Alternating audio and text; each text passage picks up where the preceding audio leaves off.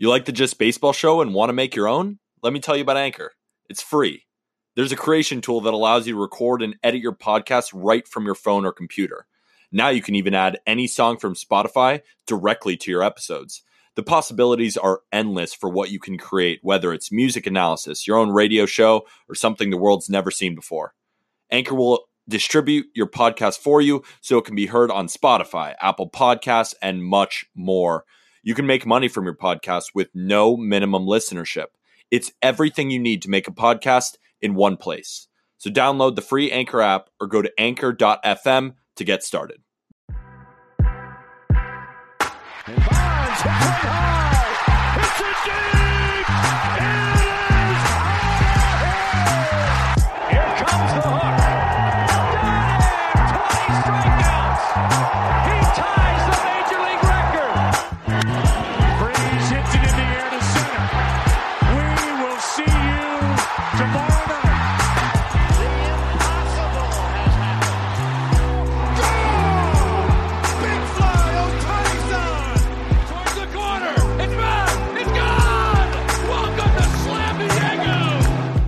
If we're still talking, that means there's more World Series to play. Even though we're going to be talking and covering baseball beyond the World Series, we got more games. Thank God. I'm joined by Aram Leighton. It is Tuesday, November 2nd, and Aram is in Houston, Texas for tonight's game. What's up, dude? I'm in Houston, Texas, man. I mean, it was uh, it was a bit of a trip. Uh, you, you don't realize, you know, how far it is. It was like four hours and change from New York, but it's like hour to the airport, hour to where I am in Houston. Layover. But the whole time, all I was thinking about was just like, holy crap, I'm going to Game Six. Yeah. couldn't care less about the the duration of the travel. I, I'm so excited, man. It, it's going to be so much fun. I, I haven't been to a World Series since 2008 uh, when I went with my dad to Rays Phillies. It was rain delayed until 10 p.m. and finished at 2 in the morning. Uh, obviously, that can't happen at Minute Maid. So I'm excited. I know I'm going to start on time. I know everything's going to be normal weather wise. And uh, we got a ball game to, to talk about here. We got to talk about game five. We're going to recap the entire game for you as well as preview game six. But before, let's, I mean, let's talk a little bit of travel because you have some pet peeves. I have, I went to Syracuse University, grew up in Santa Barbara, California. I have made the trek from Santa Barbara to Syracuse to all over the country. I hate it. But you actually had an interesting pet peeve. It wasn't the people clapping, which I know everybody hates. It was a different one. I hate the clapping, but I think that's like that's just widely accepted at this point. But the one thing that that just gets me, and, and I know your what do you what do you want them to say? Like, well, I know people are going to say that, but when the every single time the pilot's like, sit back, relax, and, and enjoy the flight. Don't enjoy the freaking flight, bro. Who the hell is sitting there just like, let's go, baby? It's a roller coaster. I'm going to take off. I'm going to enjoy the hell out of this thing. Like, I tolerate the flight. That's what I was saying to you. Like, I tolerate it. I know it doesn't sound right. Like, sit back, relax, and tolerate the flight. But when I go through the MRI machine, which sucks, by the way, they're not like, oh, enjoy the the MRI. It's not enjoyable. It's a necessary means to find out what's wrong with my body, just like flying is a necessary means to find to get to where I need to go. But like, let's not pretend it's enjoyable. I I just that every time they say that, I'm like, I'm miserable right now, and it just reminded me how miserable I am. But I I was, it. tr- I was just trying to rack my brain. I was like, yeah, we can talk negative about airlines all day. Can we think about anything positive? And while you were talking, I was like, well, I'm not going to just turn that question on him because I couldn't even answer it. I don't know No. anything positive. That's why I'm mm-hmm. so excited for the Hyperloop when we can go from LA to San Francisco in an hour by this tube train. When is that? When, do we that get that? Is that a thing? That's a thing. My friend is working on it down in San Diego right now. The Hyperloop. I he says he's estimating like 10 years we will have this train that's taking you from LA to San Francisco. And if you didn't know, LA to San Francisco is about what is it? It's about eight hour drive. That's far. Hyperloop gets you there in 45 minutes. So future. That's like that's like North Carolina to almost New York, I feel like, or something like that. I, I don't have the map in front of me, but that's pretty far. Like that's multiple states in any other part of the country. yeah, that's the thing about California. It's like Florida, too. I mean, it's the size of most of the East Coast. I'm in for a hyperloop. I don't mind trains as much. It's like the whole process of flying just just sucks. I know. I just want to hop on the train. I don't want to deal with any of that. But we gotta talk game five. Yes. So the Houston Astros, they've won a World Series 2017, 2019. The Braves haven't won one since 1995, and they were trying to close it out, but the Astros won nine to five, and they kind of broke it open. I felt like that fifth inning. I mean, we could start with in the first inning when Adam Duvall hit the grand slam, and I felt that the series was over. I mean, I had so much confidence in the Astros moving forward, but when they hit the home run, I said to myself, all right, series over. But the Astros just won't quit. The offense is too good, and they end up winning the game nine to five. Well, you know, it's funny. I had that moment where I was like, "Oh man!" I looked at I looked at my roommate and I was like, "This this, this game this game might be over." But then I also was thinking about it, and as as a few minutes passed, I'm like, "That just happened in the first inning." Yeah. You basically just gave the Astros offense a target and said, "You've got 27 outs to get there. Or I guess it would be 24 outs at that point to get there. That was, I think, what they needed. Their offense had really just stalled out. Zero zero game. Of course, you're always just trying to pile on runs. You're trying to win ball games. But at that point, you're down four zip. You're not wasting a single at bat, even the second inning. You're like, we got to chip away, chip away, chip away. And I think they saw that four spot and they were like, we got to chip away at this. And that's exactly what they did. I mean, the at bats were great. Uh, you know, they didn't they, they didn't take any time after that. They broke through with two in the second. They broke through with two more in the third, and and that was it. So I felt like the, it just almost gave them some urgency because they realized, oh crap, we're, we're down four and and it's over if we don't score here.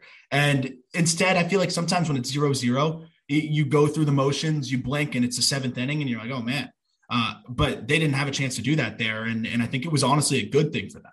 And speaking to that urgency, I felt like we saw that in the lineup construction, right? Carlos Correa moves down to the three hole. Alex Bregman moves down to the seventh. Going into the game, I think Alex Bregman was slugging 071, if I read that stat correctly. And and they were t- Heidi Watney was talking with Alex Bregman after the game, and she asked him, "What have you been doing to you know get better?" And he's like, "I've just been hitting nonstop in the cages because my top hand is terrible." So it was good to see him in Game Five mash one to right center field for that double, get hit the ball the other way, get that top hand on top. So, and then Carlos Correa, a guy who we had, I had personally as my MVP of the series. I know you did too. He's been hitting what five, six, seven, and then he finally got the jump to the three hole, and he goes three for five with a couple extra base hits, and really, you know, commanded the game for the Astros. I was just, I was impressed with Dusty, Dusty Baker, the head coach of the Astros, being okay with switching around the lineup when he knew he had to win.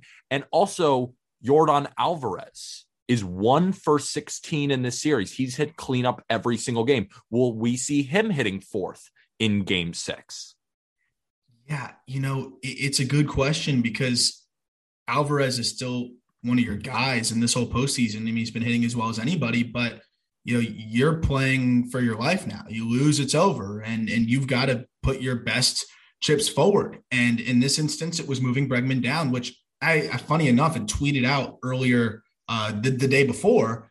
I think the Astros should look into moving Bregman down here. Like he needs to be do moved that. down. And funny enough, they did it, and and I was glad they did because Bregman's a vet. You know, if if he if it's Alvarez, it's a little different. You don't want to you know stifle their confidence or or get in their head a little bit. I think Alvarez can handle it. He he knows what kind of hitter he is.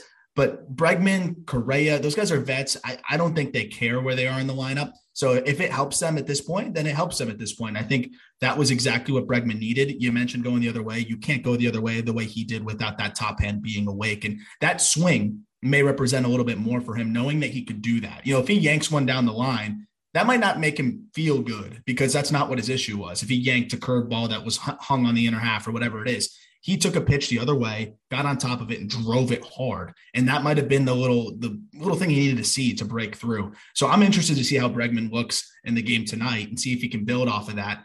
But I wonder what they're going to do with Yordan because it's left on left in this outing now. We're, we're Yep. going to have Max Fried versus Yordan. I know Yordan has pretty consistent splits, but at the end of the day, uh, almost Still, every single yeah, player yeah. prefers a righty, unless you're Ichiro, prefers righty uh, on lefty. So I, I wouldn't be surprised to see him move down. And you know what? their lineup is so good. We always say, holy crap, Kyle Tucker's their seven hitter. You could mix and match anybody. Maybe Kyle Tucker moves up into that cleanup spot if they want to offset the lefties the way that they normally do. Should be interesting to see how Dusty uh, deploys that lineup. One other thing, too, I want to say about the game when Martin Maldonado has three RBI, you're probably going to win the damn baseball game. Like that, that's the key for me. If Martin Maldonado drives in three runs, you're good. i would be shocked if you lose. If you're the Astros offense with three RBI from Martin Maldonado. See, I want to take you to a pivotal point in the fifth inning. So, runners on second and third, Alex Bregman is up. Uh, the Braves manager Brian Snitker elects to intentional walk him to face Martin Maldonado. Oh yeah, I, I actually forgot about that. I'm so glad you brought that up. I, I block. I literally disassociated. I thought that. it was such a pivotal game. Martin Maldonado goes down, uh, goes up 2-0 in the count. Two balls, no strikes. Strike one. Maldonado's got his got his bat on his shoulder. He's not swinging. AJ Minter, you've been one of the best relievers in the Braves bullpen. Arm barn, Armageddon. I like to call it. Armageddon's not catching on like arm barn, but no. I'm going to try and make it Armageddon. Um, Martin Maldonado ends up walking. He even fake bunted. We knew he wasn't going to string. Can you imagine Braves front office people, people in the dugout saying, AJ Minter, just throw it down the middle and we can get out of the inning. But then the Astros scored three in that inning. They took the lead seven to five and then never looked back. I thought that was a very pivotal point in the game, and Braves couldn't get it done. 100% was a pivotal point. I legitimately removed it from my brain. And another one that I remember, I forgot what I said about that. I said that if you intentionally walk the bases loaded just to subsequently walk the next batter, it should be punishable by life in prison. That's what I tweeted because to me, that's like the biggest baseball faux pas possible. Like that's the worst thing you can do. I know that there's no way to know that your reliever is going to do that. Uh, but at the same time, you know, let's not pretend that Minter's like Greg Maddux up there. He walked 20 batters in the regular season in 52 and a thirds innings. So why put him in that situation? At least pitch Bregman super carefully. I, I don't love the intentional walk. Bregman's a guy that's been slumping. Just trust that you're not going to leave one over the middle. Go breaking ball, go away from him, make him expand the zone. And then if he doesn't, put him on. But they didn't even bother there. They didn't even bother. And I guess it's because there was a runner on third. They didn't want to risk a pass ball. I get that, but you got to trust Travis d'Arnaud. I think just putting him on and going straight to Maldonado, in theory, makes sense, but you got to be really confident that you're going to throw strikes here. And it's the World Series on the road with the bases loaded. It's a lot of pressure to put on a pitcher. I know Bregman crushes lefties. It's one of those spots where you know, it's just it's tough because if if he pitches to Bregman and Bregman gets a hit, we would have said Maldonado's on deck, walk him. So I understand both sides of it. I'm just not a big fan of handing them the intentional walk. See if he'll give you a strike. See if he expands his zone. Maybe he'll he'll expand the zone and roll over one. Just at least my only thing pitches. is I, I, think maybe they just want to limit those four pitches thrown. That could have been true. it. That but I, I see what you're saying though. But in when I saw it happen, I said I thought that was a great move at the time. I mean, you got a uh-huh. hitter hitting. I was cool with it. Maybe 200. Can you get an out there with AJ Minter? But it's funny in this series now everyone's talking about AJ Minter with his 7.71 ERA in this series so far. Not saying he's a bad pitcher, has run into some bad luck, but still has not been that same lockdown guy. A guy I also want to shout out, Phil Maton on the Astros. that fifth inning that I was talking about, he shoved. He yeah. shoved. This Houston bullpen, dude, this Houston goddamn bullpen, 285 ERA during the playoffs. That's better than the Braves. It's better than everybody except the Giants, Dodgers, but they're out of it. So it doesn't even matter. This Houston bullpen is legit. Another guy. I don't know whether we'll see him in game six or game seven, but Jose Urquidy was effective again in his 14 pitches in his one inning. He is going to continue to be a factor. Jake Odorizzi, another guy, continue to be a factor. Ryan Pressly should be saved. Kendall Graveman, maybe not through 37 yeah. pitches. Drew Smyly will probably be the only Braves pitcher not available in game six after throwing 49 pitches.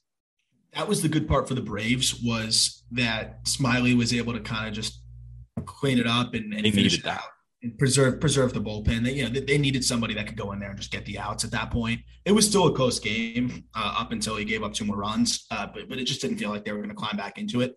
And you look at the Astros side, Graveman threw 37 pitches, but he gets a day off.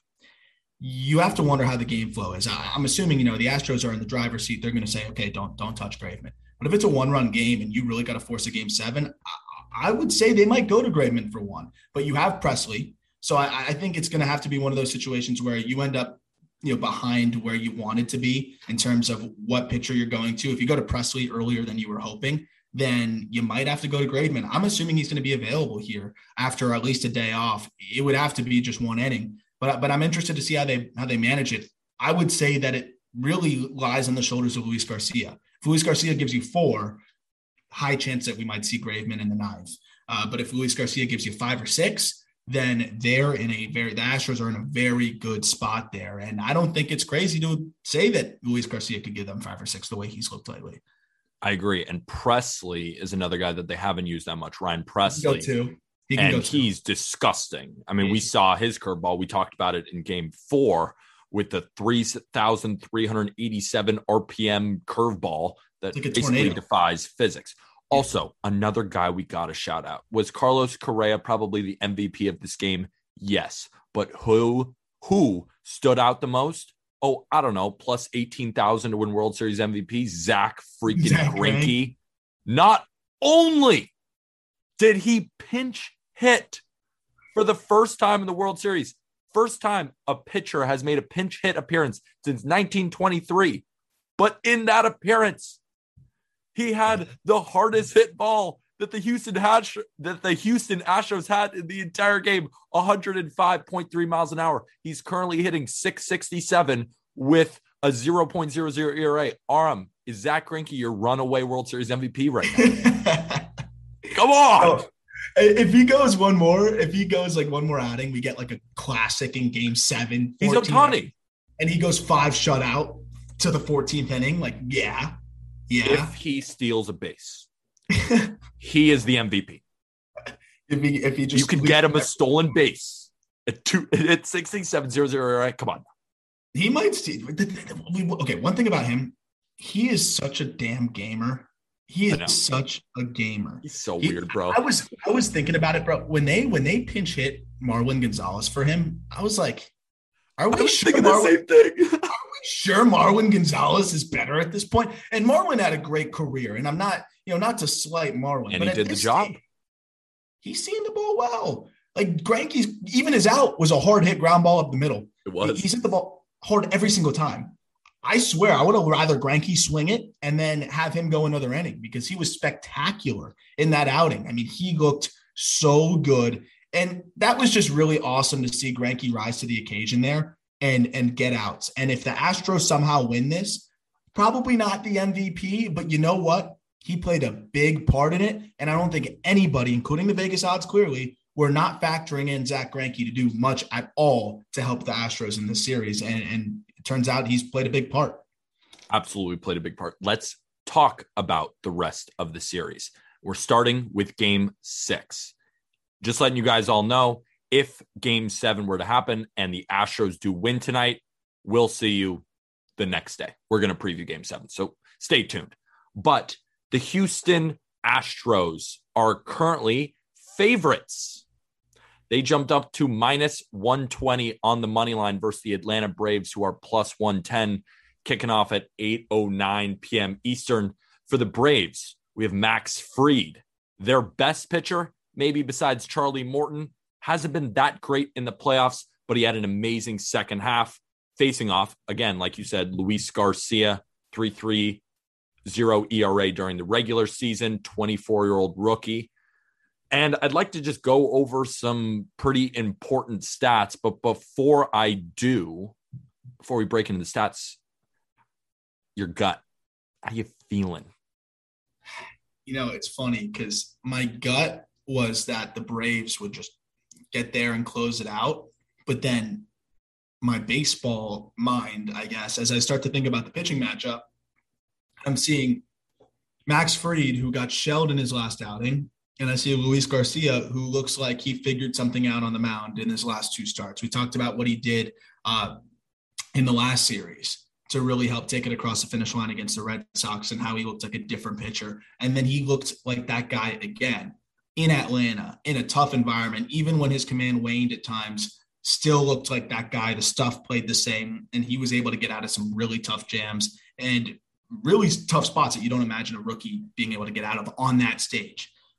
That, sorry, go ahead. No, yeah, just speaking about that rookie who touched 97.8 miles an hour. During the regular season, he was 93.3. And another very interesting stat to note the Braves ranked 21st against fastballs and 27th against cutters on a per pitch basis since the trade deadline. Those are both two of Luis Garcia's most used pitches. And you talked about the whiff rates on the cutter. And if the fastball is nearing 98 miles an hour, and let's also note that Luis Garcia at home this season had a 2.39 ERA versus on the road, he had a 4.24 ERA. The rookie is obviously more comfortable at home in front of his home crowd, but the Braves are no slouches. So when you hear that, what comes out? I think Luis Garcia is going to rise to the occasion. You know, I think Garcia is going to have a great outing. It's going to be a, what, what happens afterwards. I don't love, and we'll get to Fried in a moment because I want to wrap up on Garcia too. Is you know, you talk about the velo bump. His fastball during the regular season was his Achilles heel. Yeah. Point blank was his Achilles heel. I mean, that thing got teed off on because it didn't have a good movement profile. Kind of straight. It was in the 93 range, like you mentioned. Opponents at 301 against it, expected slugging of 499. But what he did now is he make those adjustments to those mechanics. You see the momentum that he's trying to create with the rocking the baby, all of the crazy movement that he does. He's 240 pounds. Yeah. So he's generating all of this momentum and he's getting his body behind it.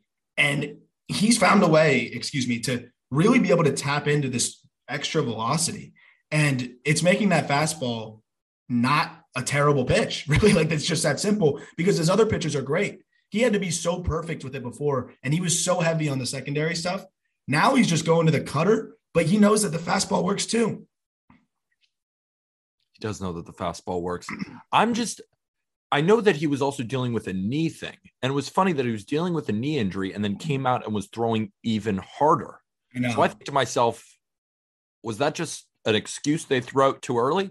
I don't, I, I, I, I was just curious how we can have knee problems extending off that leg, throwing harder.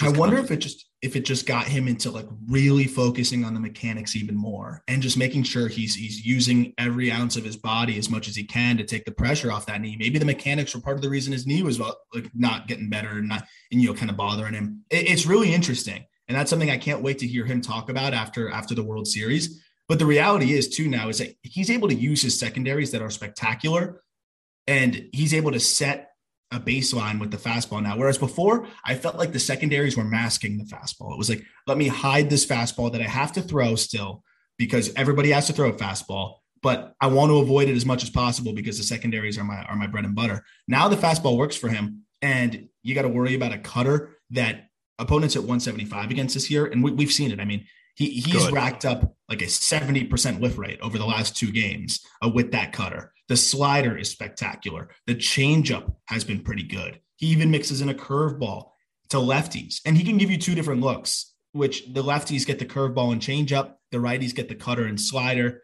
It's a miserable at bat right now uh, against a Luis Garcia who can give you a bunch of different perspectives. And I, I think he's going to give this Braves team some issues, but how deep does he go? And can the Braves get to the bullpen? You mentioned some of the guys stepping up. They only got to get to one of those guys if Max Fried pitches well. But how confident are we that Max Fried pitches well? Exactly. And we got to talk about Max Fried, but just a little tidbit before we move on against Luis Garcia. I like Freddie Freeman and Austin Riley both have big days, but those are the two best hitters in the Braves lineup against fastballs and against cutters. One more Braves guy to note, though, a guy who I'm not very confident in is Ozzy Albies. We've talked about him. The thing with Ozzy Albies is he's significantly better hitting from the right side. He had a 146 WRC plus from the right side in 2021, a 94 WRC plus left-handed. So he was 6% below league average as hitting left-handed, but he was 46% above league average when he hits right-handed and he's going to hit left-handed today against Luis Garcia. I'm interested to see that- how Ozzy Albies does. Not only that, his his yeah, I'm, I'm I think I'm going to start like a, a. Eh, remember when Facebook fan pages were a thing? Any any issue that was important to you, like stop clapping on airplanes. You can make a group and a bunch of people who hate. no, you're not even stop clapping. You're just stop telling me to enjoy it. Yeah, and don't tell me to enjoy it. Like I would love to start a movement of just like Ozzy Albies, please stop switch hitting, just hit righty because he is so much better from the right side. His exit velos are th- almost three miles per hour harder from the right side. The bat speed, eye test wise, is is not even close. The bat is so much quicker from the right side. And what worries me, to piggyback off of what you're saying, is cutters in on the hand of a left-handed hitter who tends to drag the barrel sometimes compared to his right side. I think he's going to get jammed. I don't think he's going to be able to get that barrel out there. I think that Garcia is going to go right in on his hands. It's going to be a tough one for Albies, and and this is probably his, his kryptonite type of matchup. I think I think you're right on with that. So speaking about Max Fried, he's thrown 21.2 innings in the playoffs so far. He's allowed 26 hits and 13 earned runs to give him a 5.40 ERA. His last start, he threw five innings against the Astros in game two, allowed seven hits and six earned while striking out six. It is important to note Max Fried will be pitching on regular days rest. Last time he pitched was October 27th. Luis Garcia, last time he pitched October 29th. It will not be regular rest for Luis. It will be regular rest for Max Fried. But the Astros are the best team in baseball against left handed pitching during the regular season. They have ranked number one in four of the last five seasons in terms of WRC plus against lefties during the regular season. They've already beat up on Max Fried. So you know where I'm going with this, Aram. I'm feeling the over. It's at eight and a half. It's probably going to go over. But just before you touch on Max Fried a little bit, the under is three and two in the series with an average of 7.6 runs scored per game. The thing that scares me about the over is that I could see Luis Garcia shove it. I could see the Braves getting getting in, in, in trouble. Um, I I really think that the only way the Braves win this game is if Max Fried has one of those Max Fried outings that we saw early in the postseason and towards the, end of of the regular season.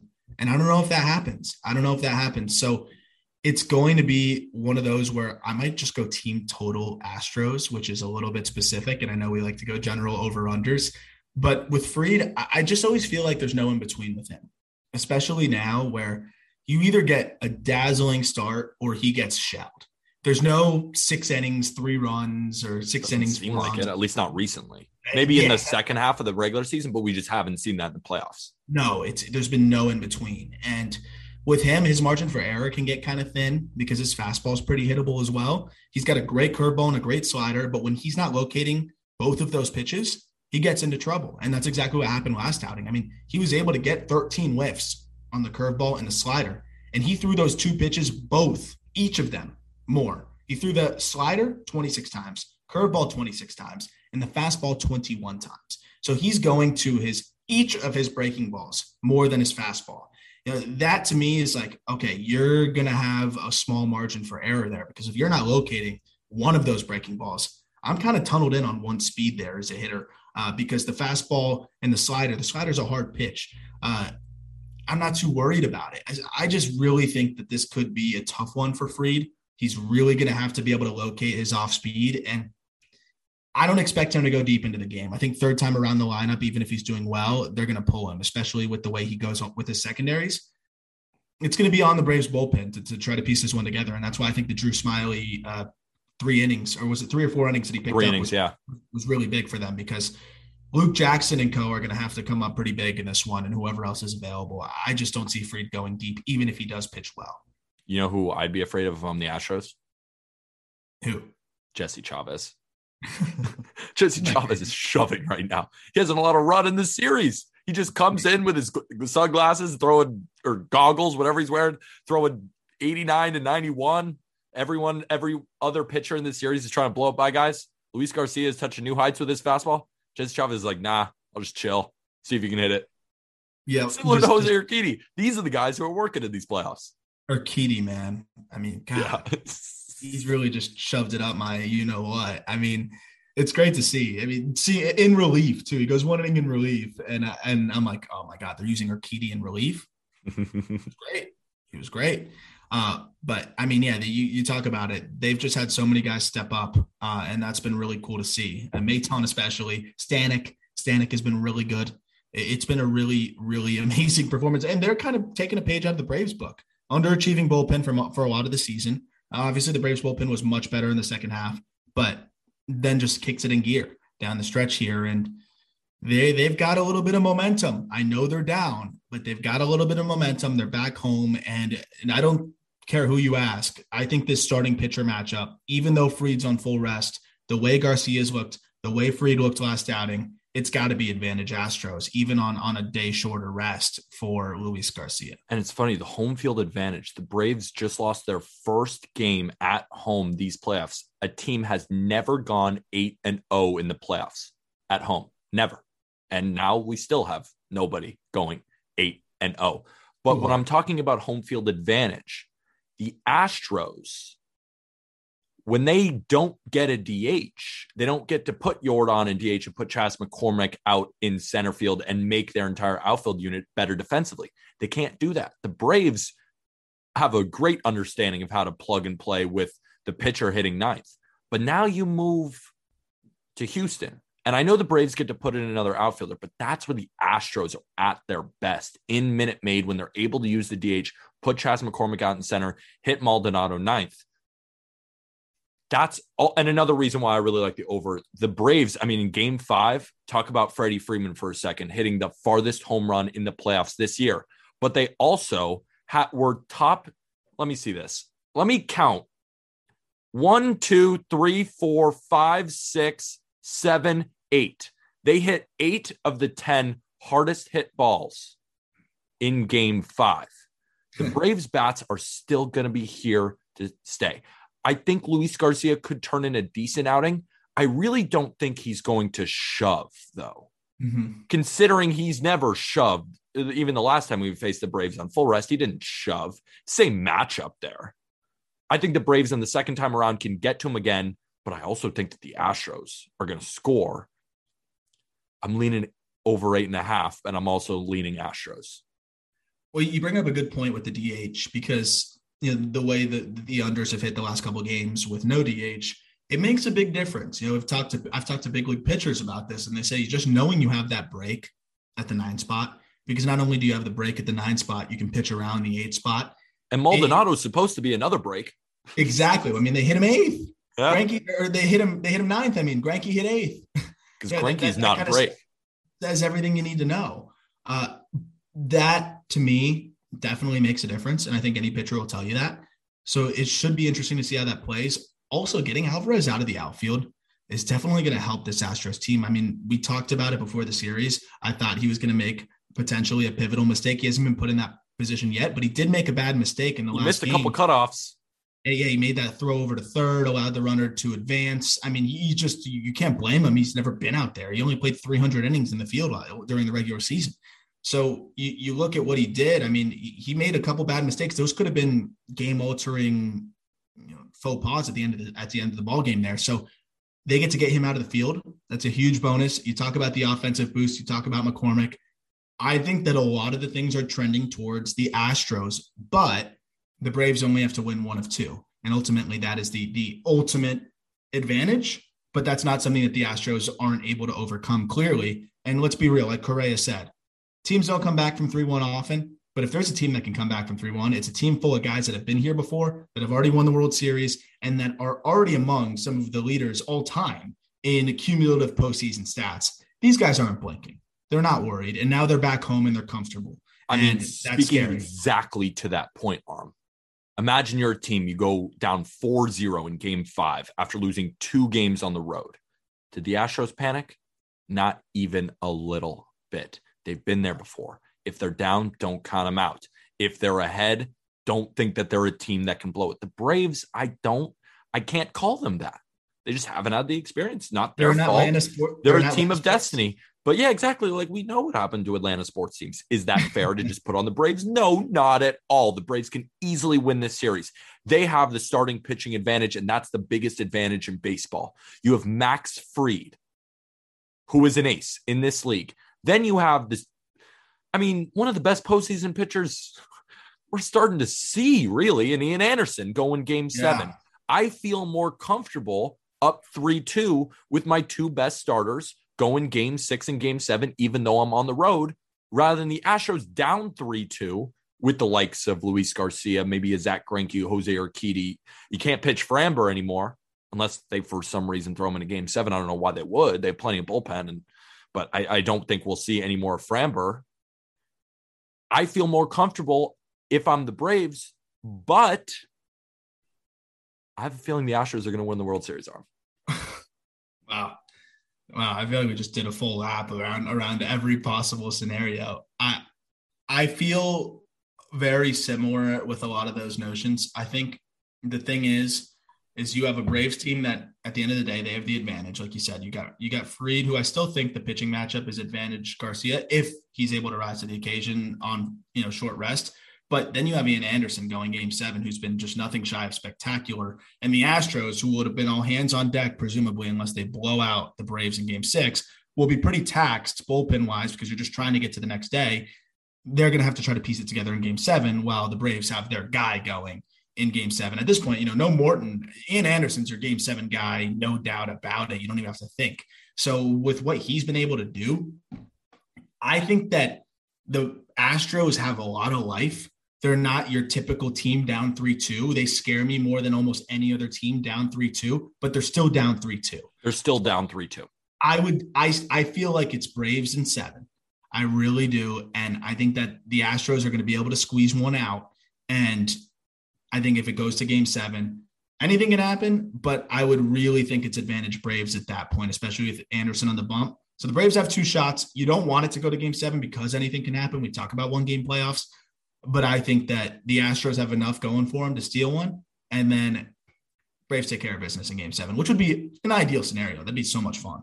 I really hope it does go to seven, so then we'll see it tomorrow. But we'll probably see it tomorrow regardless. But I hope we can talk about the World Series on tomorrow's podcast. Yeah, I'm not ready for off-season mode. I'm not ready for you to tell me all the guys that need to go to the Yankees. I'm not ready. No, I don't. Yeah, I don't need to tell you that the Yankees just signed Carlos Gray, Corey Seager, and Trevor Story, and that's their new infield next year. But I just wrote my betting preview on justbaseball.com. Go check it out. My final pick. Right now, we're recording it Monday. Still, I'm leaning Astros in the over, but you'll see if you look at the article. Keep us updated. Keep yourself updated on TikTok and Instagram at Just Baseball Fans yeah, I would say you have one more sleep to have the the voices come to you and the visions come to you before you make your final choice. But also, I just put out the Detroit Tigers top ten prospects. So for my prospect people out there, uh, spend some time on those write ups. Really good system. Royals too. Greene. You've done a ton. Yeah, we're, we're cruising through. Riley Greene, Spencer Torkelson, Dillon Dingler, but it, there's a lot more talent beyond that. So if you like the prospect stuff, keep an eye out. I'm putting out at least one top 10 list every week trying to get towards two every week for all 30 teams. And uh, we've already churned along. I mean, we're about six in six deep. So it's been a lot of fun, but I'll let you get back to the outro. I had to just tease that one thing. No, you got to tease that. And you got also got to tease you're coming out with some free agent predictions as well. Maybe yeah. Castellanos. You know, I already saw a Starling Marte article written by Ryan Finkelstein, our boy. We're cooking. It's going to be a good dude. This is a good free agent class. This is one of the really best good. shortstop free agent classes we've ever seen. Starting pitching there's pitching. There's young players that you know are, are still in their prime. It's going to be really fun predicting where these guys are going to go, and and we'll have you every step of the way at justbaseball.com. Go not only justbaseball.com, we are also streaming on Twitch Wednesday and Friday at 2 p.m. Eastern. Uh, go check out our Discord. We also started Just Gridiron Fans. Yeah, just baseball boys have dipped their toes into football. Go check it out. Just Gridiron Fans on TikTok. You also, dipped your whole leg in, bro. You dipped your whole leg in. There's like thirty thousand followers on there now. We that, did. We did grow twenty five thousand in a day, which was pretty nuts. I mean, I did. I was on an absolute heater. Yeah, I mean, you're on a heater. Jets plus eleven. I mean, I'm twelve and two in my last. But we got Chiefs tonight, so we'll see. Oh yeah, We'll see. It'll be fun. Patrick Mahomes, you better show up. But we got game six tonight, game seven if necessary. That's Aram. I'm Peter. Thank you, everybody.